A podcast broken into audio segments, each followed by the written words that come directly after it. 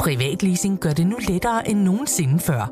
Når det kommer til elbiler, er Polestar 2 en sand stjerne på himlen. Med privatleasing af Polestar 2 får du ikke kun glæden af at køre en topmoderne elbil, men også fordelene ved lave driftsomkostninger lige fra dag 1.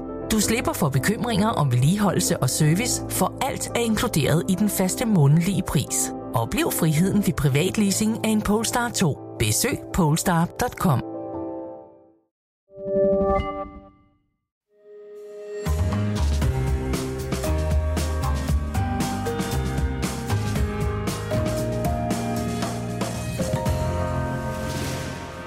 lytter til Byens Bedste, en podcast fra Berlingske.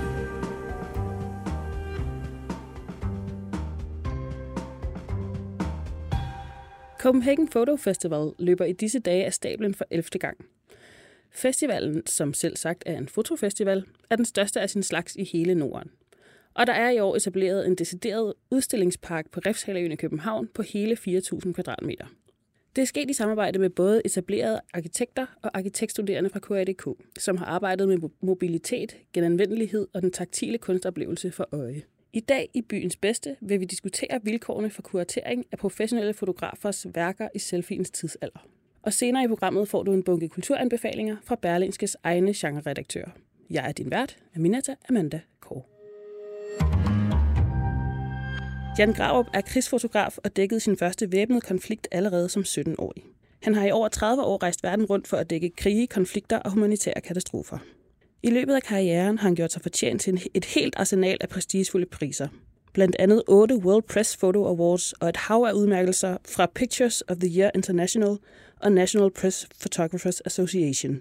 Øh, Jan, ud over de mange priser og den store erfaring, så har du også selv haft lidt med Copenhagen Photo Festival at gøre. Kan du fortælle, hvad det er, du har, har lavet der?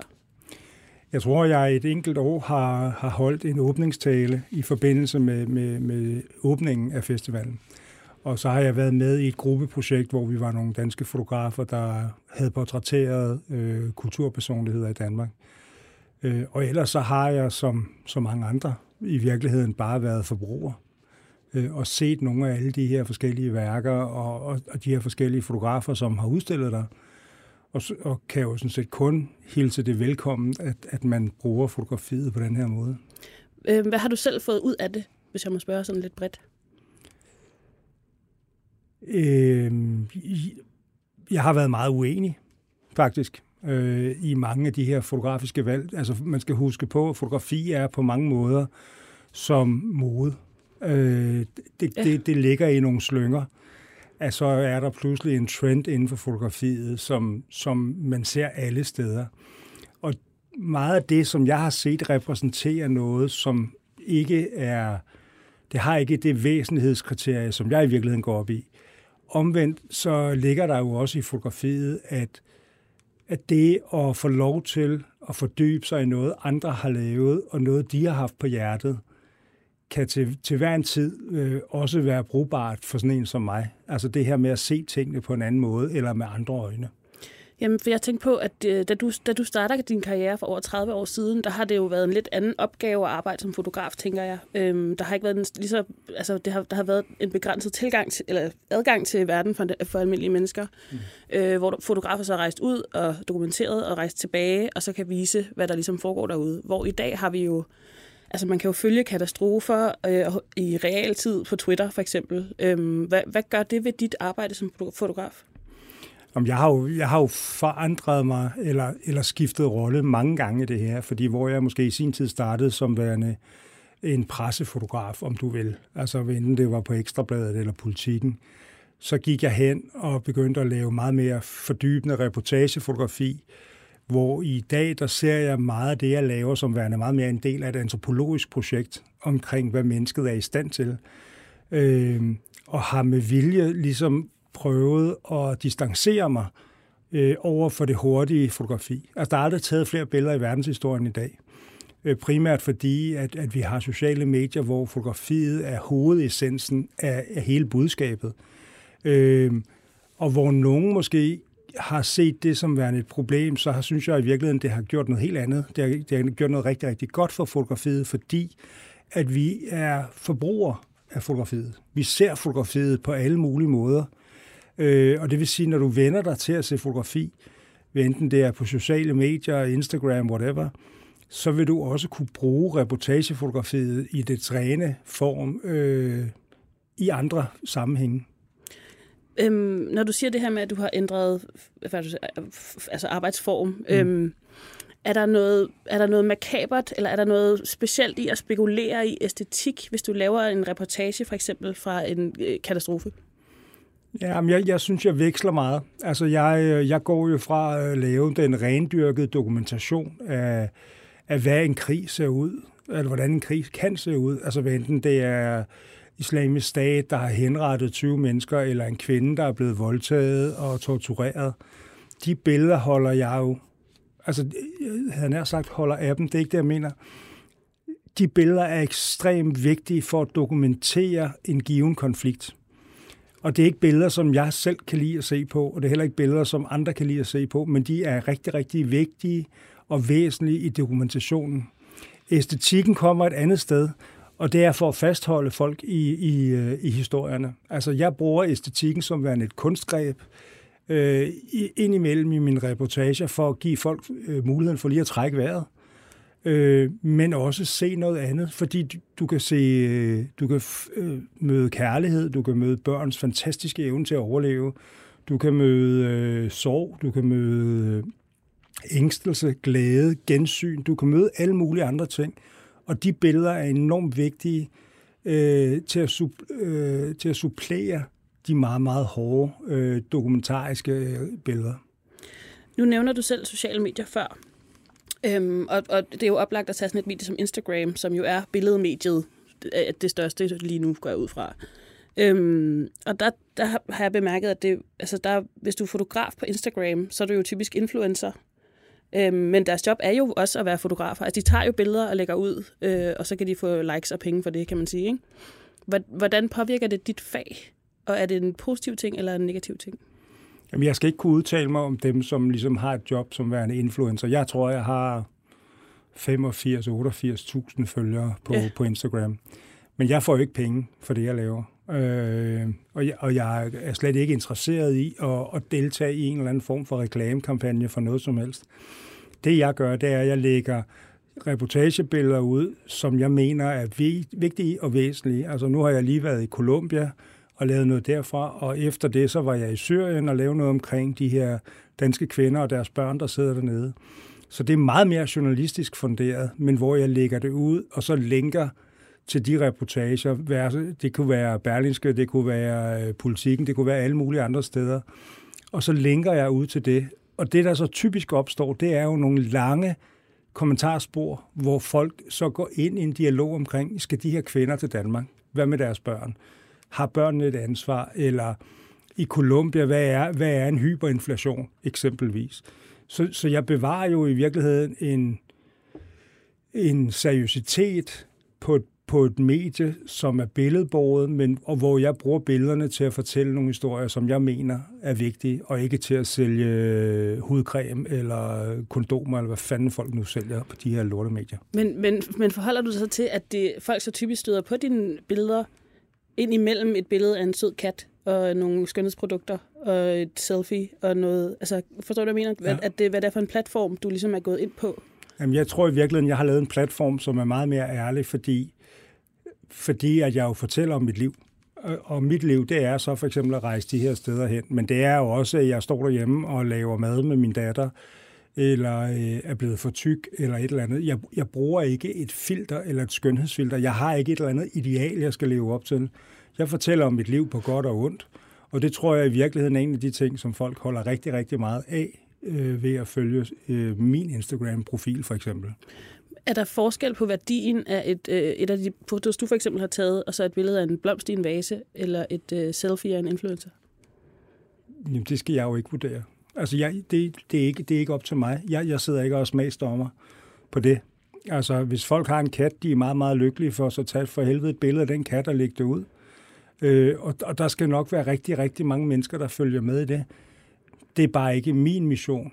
Altså, det er ikke min mission med at bruge øh, mediet. Så dit udgangspunkt er væsentlighed? Jamen det er det for mig, ja. og for andre er det jo nogle, er det måske nogle andre ting, der gør sig gældende. Og det er helt fint, det har jeg det, det, har jeg det helt fint med. Øh, og der er jo også masser af folk, når jeg går ud og udtaler mig politisk om et eller andet, eller et eller andet, hvor folk er vanvittigt uenige med mig, så er de jo også lynhurtige til at, at, at fjerne mig fra deres konti. Ja. Og det er jo det, de jo i deres gode ret til. Ja, der er en flygtighed, må man sige. Øh, med mig i studiet har jeg også dig, Holger Dahl, arkitekturredaktør på Berlingske. Velkommen til. Mange tak. Øh, vil du ikke sætte lidt ord på, hvad Copenhagen Photo Festival er? Jo, altså udover, som du selv sagde, så er det en fotofestival, der har eksisteret i ja, siden 2010.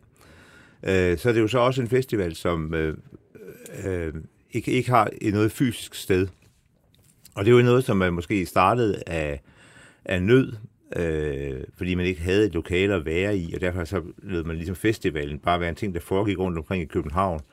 Men det har jo så på en eller anden måde fået en relevans i dag, hvor at netop at billederne, som I lige har snakket om nu, at billederne på en eller anden måde er omkring os. De er oppe i skyen. Det er, som billederne er i dag, øh, immaterielle, og de er ligesom inde alle mulige steder, hvor de, sådan, de siver ind som, som støv under vindueskarmene. De kommer ind overalt. Øh, og det vil sige, at billederne er pludselig blevet så, så enormt meget store, og derfor er det også skægt at have en festival, der egentlig ikke har et sted. Og så har man selvfølgelig valgt som mod, modtræk til det, har man så valgt i år, for at faktisk at have et sted. Så i år er det også blevet en slags fysisk manifestation, hvor de så har øh, etableret den her store containerborg ude på, øh, på øh, Refsaløen, som så fungerer som en slags landmark og indgangsport til hele festivalens område. Men er det, altså, netop når vi har adgang til billeder hele tiden på sociale medier og internettet generelt, øhm, hvad er så argumentet for at tage ud og se de billeder, der er her? Jamen det er jo præcis egentlig det, som jeg synes, det er tog ud, fordi jeg egentlig var mest interesseret i arkitekturen, fordi at nogle af de her billeder, billeder bliver vist i nogle projekter, der er lavet i samarbejde med Arkitektskolen. Og så tænkte jeg, det måtte jeg lige se på, men der tænkte jeg over, da jeg gik rundt, at det giver selvfølgelig enormt meget mening, fordi netop, at billedet har lidt et problem med at være så immaterielt, som det er, at vi, at vi ser så mange af dem hele tiden, og netop bliver bombarderet med altså netop øh, Jans billeder fra verdens brandpunkter, samtidig med, at vi også får billeder af øh, folks øh, morgenmad, eller en yndlingscocktail, eller en kat. Og hele tiden bliver det måske svært at filtrere. Så synes jeg, at det gav enormt meget mening, at man faktisk gjorde noget for at iscenesætte billederne i en øh, fysisk virkelighed. Vil du sætte øh, lidt flere ord på det med arkitektskolen? Ja, altså man har i år, øh, altså viser man øh, jo en, en række ting omkring containerfæstningen, øh, og det kan vi også komme ind på, men så i bagerst i området, øh, op mod, øh, ligesom ud mod havnen, der er sådan på en, en tom, ligesom noget, der minder om en tom parkeringsplads, der står sådan fem små, mærkelige træhuse, som er at den der type, som man kalder øh, follides eller arkitektoner, det vil sige sådan små arkitektprojekter, der egentlig ikke har nogen funktion. Det er ligesom et lille hus, der ikke skal kunne noget egentlig særligt.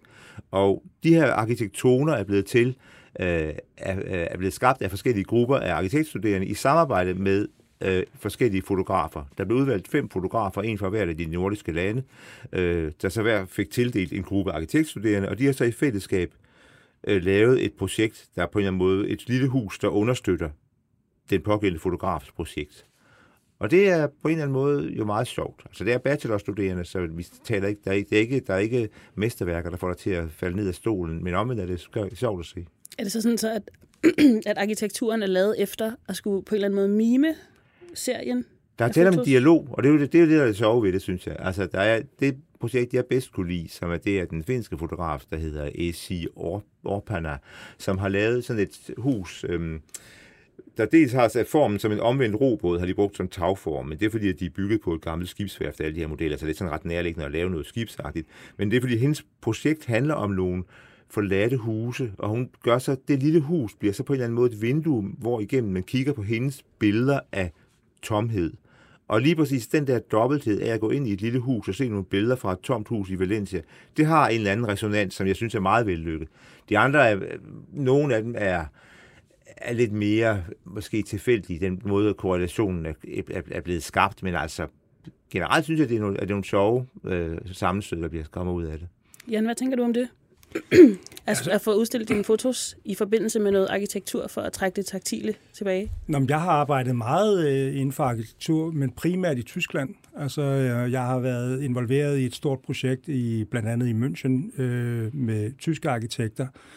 Øh, I et projekt, der hedder Architecture Matters, Men det vi jo virkelig tog udgangspunkt i, det var, at jeg var nede og være keynote speaker på en stor festival, hvor der sidder der sad 500 af Tysklands bedste arkitekter, og hvor de snakkede om byfornyelse og skønhed, og de snakkede om at udvikle byen, præcis som vi jo også gør i København. Øh, det var deres primære indgangsvinkel på det her. Så tror jeg, at jeg var blevet øh, hedkaldt som værende sådan et spark over skinnebenet hvor at jeg gik på dem og så sagde, jamen prøv at høre, hvorfor bruger I ikke jeres evner som arkitekter til at bære eller til at bygge noget, eller tegne, eller designe noget, som er bæredygtigt eller sustainable, også for nogle af de 64 millioner, der findes rundt omkring i verden i dag. Altså laver et eller andet projekt, hvor I bruger de spidskompetencer, I har til det her. Og det blev modtaget enormt positivt. Jeg tror i virkeligheden, at mange af dem sad og blev sådan en lille smule øh, flove. Mm-hmm. Fordi man sidder, man sidder i et land som Tyskland, som jo immer væk er øh, en, en, en stor økonomi i Europa. Øh, og, det, og, og det udviklede sig så til et stort, øh, et stort samarbejde omkring øh, bæredygtighed i tredje verdens lande. Øh, men det var jo fotografiet, der talte. Det var, ja. ikke, det var ikke arkitekturen og fotografiet. Det var mere mig, der sagde, I har et ansvar i forhold til, til de evner og den værdi, øh, som I nu engang repræsenterer. Ja, men klart, men her der er men det, det jo mere... her, der er det jo noget andet. Ja. Ja, det er jo, der er det jo fotoet, der bliver hjulpet på vej, kan man sige, arkitekturen. Ja, altså igen, det er svært for mig at udtale mig om noget, jeg ikke har set. Klart. Men, men det lyder måske en lille smule, øh, jeg havde nær sagt en lille smule påtaget. Mm. Fordi fotografiet i sig selv skal jo kunne bære det. Altså det her med, øh, du, kan, du, du kan godt have øh, en arkitektur, som, som støder sammen med fotografiet, fordi det er, et, det er en præmis for at, ligesom at sige, nu laver vi et samarbejde, som måske er lidt skævt eller lidt skørt. For mig at se, der handler det meget mere om, at man finder sammen lang tid inden, og så siger, hvordan kan vi, hvordan kan vi supplere hinanden? Mm. Øhm, og det er måske i virkeligheden det, som, som er det vigtigste for mig. Så når du snakker om, om forladthed eller, eller øh, huse, som, som ligesom øh, står og er tomme i et arkitektonisk projekt, hvor det virker, så er det jo fantastisk. Men meget af det, det kan også meget hurtigt blive påtaget. Bestemt. Men altså, det, jeg synes, det er sjovt, det var spændende at høre din mening, Jan, omkring, fordi det, som jeg så tænker, det er, er der ikke også faktisk ved at ske det med de fysiske fotos, at de også netop egentlig bliver immaterielle, altså på sådan nogle udstillinger, at folk bliver i stigende grad ligeglade med, hvordan de er reproduceret. Altså hvis vi tager de gamle klassikere, som Cartier-Bresson for eksempel, så går folk jo op i, om det er nogle kopier, han selv har lavet, ja. eller om det er nogle kopier, andre har lavet. Holger, det tror jeg lige, du skal uddybe lidt. Altså, det vil sige, vi skal, at vi skal Henri, ja, Henri Cartier-Bresson var sådan en meget stor fransk fotograf, og han er sådan ligesom fotografernes fotograf, kan man sige. Og øh, han fotograferede gammeldags sort-hvide billeder øh, med et gammeldags kamera og gammeldags negativer, og der skal man jo fremkalde billederne og lave papirkopier, som man så udstiller. Og der er det sådan i kunstverdenen, når man ser Cartier-Bresson udstillinger, så går man meget op i, om de fysiske papirbilleder, der hænger på væggene, om det er originale prints, som Cartier-Bresson selv har fremkaldt, eller om det er nogen, der er lavet senere. Og selv blandt dem, han selv har fremkaldt, går man op i, om det er, hvilke serie det er, om det er den første, han lavede, eller om det er nogen, han har lavet senere. Og det, jeg egentlig synes var spændende i det forhold til det, som Jan også lige snakkede om, og i forhold til det, jeg har set ude på Fotofestivalen, det er jo på en eller anden måde, så synes jeg, at den måde, man reproducerer billederne, bliver i stigende grad ligegyldigt, fordi at billederne egentlig bare er en mental idé, ligesom det, vi har på vores telefon. Ja. Altså, jeg lægger mærke til, at man, man printer bare store banner ud, hvor farverne er enormt dårlige at vaske Ja, men det ud, synes jeg også og, er et stort problem. Og man, altså, man, har ligesom, man mister sådan set egentlig den der idé med, at billedet altså også fysisk har en kvalitet. Ja, men det er jeg helt enig i. Altså, det, det er jo det er en del af den fast-forward-kultur, vi lever i i dag. Altså det her med, altså noget af det, som, som, som man laver, det er jo udendørsudstillinger, hvor det er på, netop på banner, eller de er, de er værresistente, og de ja. kommer igennem en computer, men det gør også, at de mister en masse karakter, og de bliver strukturløse. Præcis. Øh, og, og det synes jeg er et stort problem. Altså når jeg udstiller, jeg tror, jeg har 14 udstillinger kørende rundt, i, rundt omkring i verden nu, der har jeg godkendt alle prints selv, ja. og de er signeret og de er også nummereret på ryggen. Øh, og jeg arbejder stadigvæk ud fra, der findes en to, hvis jeg skal opfordre lytterne til ligesom at følge med, så findes der to meget berømte billeder. Der findes et af Muhammad Ali, og der findes et af Bob Dylan, hvor man kan se, hvordan fotografen i mørkekammeret har, har, har arbejdet med, hvordan kopierne skulle optimeres. Altså, det er helt old school. Men det. hvordan, hvordan er det så produceret allerbedst i din optik? Jamen, det er jo produ- for det første er det lavet et mørkkammer, ikke? og det vil sige, der har du både en struktur, og du har en stoflighed. Øh, og det er noget af det, som jeg sætter meget, meget stor pris på i billederne. Øh, og ikke bare, at det bliver kørt igennem en eller anden øh, computer eller en printer, mm. hvor det så mister en karakter, eller farve, øh, farverne er dårlige, eller et eller andet. Fordi så mister, så mister altså, du, det vil du heller ikke gøre med en Monet. Altså ikke, at jeg skal sammenligne mig selv den vej, men, men, men, men forstå mig ret. Altså, der er noget med en farvegengivelse, der er noget med, at det skal være præcist, og det skal være rigtigt, og det koster bare rigtig mange penge at lave. Altså øh, at lave de her kopier og bruge de bedste kopister i verden. Og når du snakker om Cartier-Bresson, så var han kendt for at have tre kopister i Paris, som lavede alle hans print. Og det var, fordi han stolede 100% på dem. Og deres rolle var lige så vigtig som hans. Fordi de forstod præcis, hvad det var for et, øh, et, et udtryk, han søgte, eller en æstetik, han søgte i billederne. Øh, så det er, så det er udover at være et håndværk, så er det også en videnskab, og så er det en professionalisme, hvor at det kan gå noget, eller temmelig meget for, for stærkt, mm. ved at bare knalde det igennem en eller anden printer. Og det, er det rigtigt forstået, at I begge to synes, at det er ved at gå lidt tabt? Altså, jeg tænkte over det, da jeg var ude på udstillingen, og så var det, jeg synes, at så giver det pludselig mening, at man så begynder at iscenesætte billederne i noget andet. Altså man så siger, jamen, så introducerer vi en, en anden form for fysisk virkelighed, sådan at det bliver, det bliver en del af en, af, en, af en anden form for skulpturel præsentation, som så kan give den det, de måske ikke har. Fordi altså, der er jo nogle sjove billeder af, den, øh, af en øh, iransk fotograf, Hashem Shakiri, som har taget nogle billeder fra en meget mærkelig spøgelsesby, sådan tre, kilometer, eller tre timers kørsel fra Teheran. En by, som skulle være sådan en stor boligby med øh, højhuse, men som ikke er blevet bygget færdig. Og så står den her lidt halvøde by, og folk er så flyttet ind i den alligevel. Og de her underlige billeder fra sådan et tomhedsrum, de er jo så printet på nogle kæmpe store banner, der, der, hvor farverne er vasket meget ud. Men han bruger så også selv til sine egne fotos, kan man se i kataloget, at bruger han også selv det her overstyre farverne lidt. Og det gør så, at de kommer til at virke næsten endnu mere ørkenagtige og mystiske golde på den måde. Så det er jo sådan, kan man sige, der har de så fået en, der har den der måde af iscenesættelsen næsten få gjort dem bedre. Men, men, men altså, det lyder som om, at det er mere et koncept, der er i den her udstilling. Og det er altså forstået på den måde, hvis man ligesom bruger det sådan konceptuelt, hvad enten det er fotografi eller arkitektur, eller den måde, man sætter det op på, så kan man jo på den måde også udvaske fotografiet. Altså, så er det måske i virkeligheden en, en, en, en udstilling, som måske indeholder alt muligt andet ved siden af. Og det, og det kunne jeg faktisk også, fordi når, hvis man går ind på hjemmesiden, så er det også lidt det indtryk, man får. Mm-hmm. Øh, der er noget kammermusik, der er noget ballet, der er noget morgenyoga. Øh, det er på Refshaløen, hvor de, vi efterhånden har festival hver anden time, skulle jeg til at sige. Øh, så så altså, der er enormt meget krimskrams omkring ja. billederne, virker det til. Altså, der er yoga på en fotoudstilling? Morgenyoga, ja som, som er på alle foto, altså, eller på alle festivaler og mm. arrangementer efterhånden, synes jeg. Nå.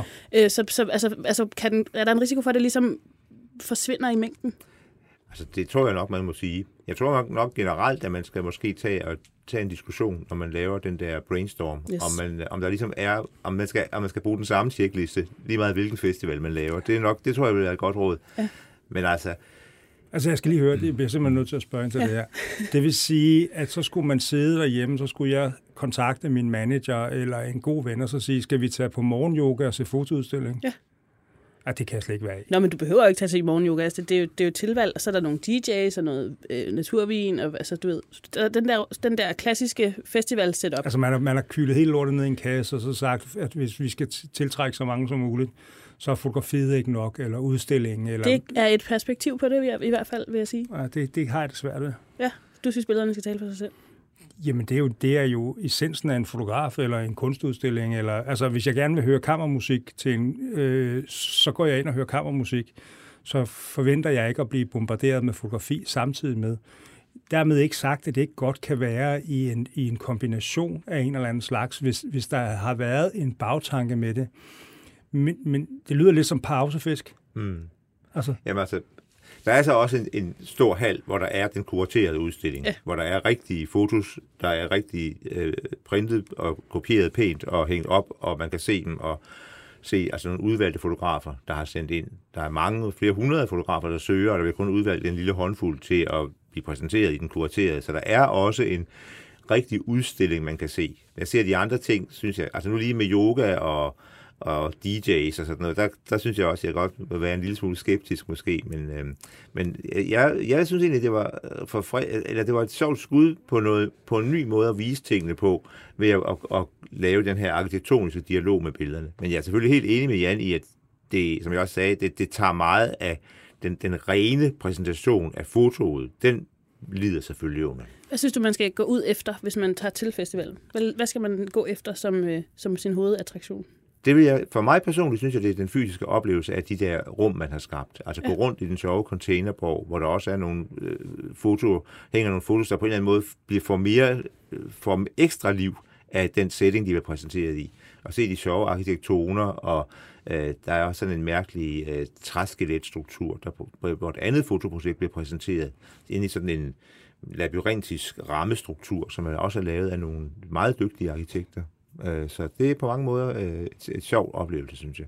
Men det er rigtigt nok, hvis man er fotopurist, så skal man nok kun sætte den, den, den kuraterede udstilling. Er den også på Refsaløen? Den er også på Refsaløen. Okay. Og Copenhagen Photo Festival startede altså den 3. juni og fortsætter indtil søndag den 13. juni. Holger Dahl, arkitekturredaktør på Berlingske, og Jan Grav, krigsfotograf. Tusind tak, fordi I ville være med. Selv tak.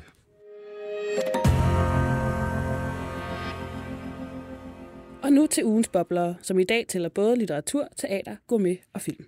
Vi starter i litteraturen, hvor værket Sommer af Ali Smith har fået sjældne seks stjerner. Romanen er forbilledeligt fremført og rummer stof til uendelige læsninger, hvilket gør værket til en klassiker allerede ved sin udgivelse. Sådan siger Berlingses anmelder Marete Reinholdt. Teatergruppen Shakes opsætter igen i år uhøjtidelige opdateringer af Shakespeares velkendte stykker i Ørstedsparken.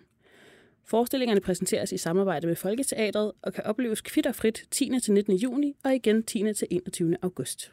Berlingskes kulturanmelder Jakob Sten Olsen siger om forestillingerne, at de er skåret, så de passer perfekt til en dansk udendørs sommerunderholdning. Hos en kælderbeværtning i Lille Kongensgade har Berlingskes mad- og vinredaktør Søren Frank haft en af de bedste serviceoplevelser på hele kloden. Det kan godt være, at vi efterhånden er blevet verdensmestre i kogekunst herhjemme, men der er endnu langt før vi danskere også kan kalde os verdensmestre i service. Det skriver Søren Frank indledningsvis i sin anmeldelse. Og heldigvis ser det helt anderledes ud hos Bar Poldo, som har gjort sig fortjent til hele fem stjerner for god stemning, glimrende vin, eklektisk køkken og uovertruffen service. Og nu er det ikke, fordi jeg vil træde på nogen, der ligger ned. Men det kan være svært at overse, når en dansk biograffilm får én stjerne, altså kun én. Der er her tale om filmen Centervagt, som har premiere 10. juni. Ny dansk komedie er lige så sjov som at vælte på cykel med ansigtet først på grus, skriver Berlingskes anmelder Thomas Brunstrøm og fortsætter. Det siges, at hvis man sætter et uendeligt antal aber til at skrive på et uendeligt antal skrivemaskiner i et uendeligt tidsrum, vil de på et tidspunkt skrive Shakespeares samlede værker. Manuskriptet til Centervagt virker, som om det er skrevet af højst tre aber, der mest af alt har været opsat på at holde tidlig weekend. Der er med andre ord nok ikke tale om byens bedste biografoplevelse, men om ikke andet om en oplevelse. Hvis du omvendt er enormt kvalitetsbevidst, er der også en biografoplevelse i verdensklasse, nemlig den Oscar-belønnede The Father. Med filmen forsøger instruktør Florian Seller at give et indblik i verdensbilledet hos en Alzheimers patient. Og ifølge Berlingses anmelder Christian Lindberg lykkedes det til UG. Hele seks stjerner er det blevet til. Og så er det jo altså den 11. juni, at fodboldfeberen for alvor indtager København. Du er måske en af de heldige, der har scoret billetter til en af kampene i parken, eller en af dem, der fangede en af de meget eftertragtede billetter til at se kamp under åben himmel ved en storskærm et sted. Uanset hvad, ønskes du et bravende EM, og måske endda muligheden for at nyde en kold øl efter kl. 22. Hvis du selv brænder inden med et tip til byens bedste kulturoplevelse, vil vi gerne høre fra dig. Det eneste, du skal gøre, er at sende en mail til byens bedste, snabelagberlingske.dk med dit yndlingssted i byen, og en begrundelse for, hvorfor enhver burde få øjnene op for lige netop det. I næste uge holder byens bedste ferie, men vi vender stærkt tilbage i uge 25. Og hvis du som alle andre ikke ved, hvad uge 25 er, så er det altså ugen efter næste uge. Mit navn er Minata Amanda Kåre. Tak fordi du lyttede med.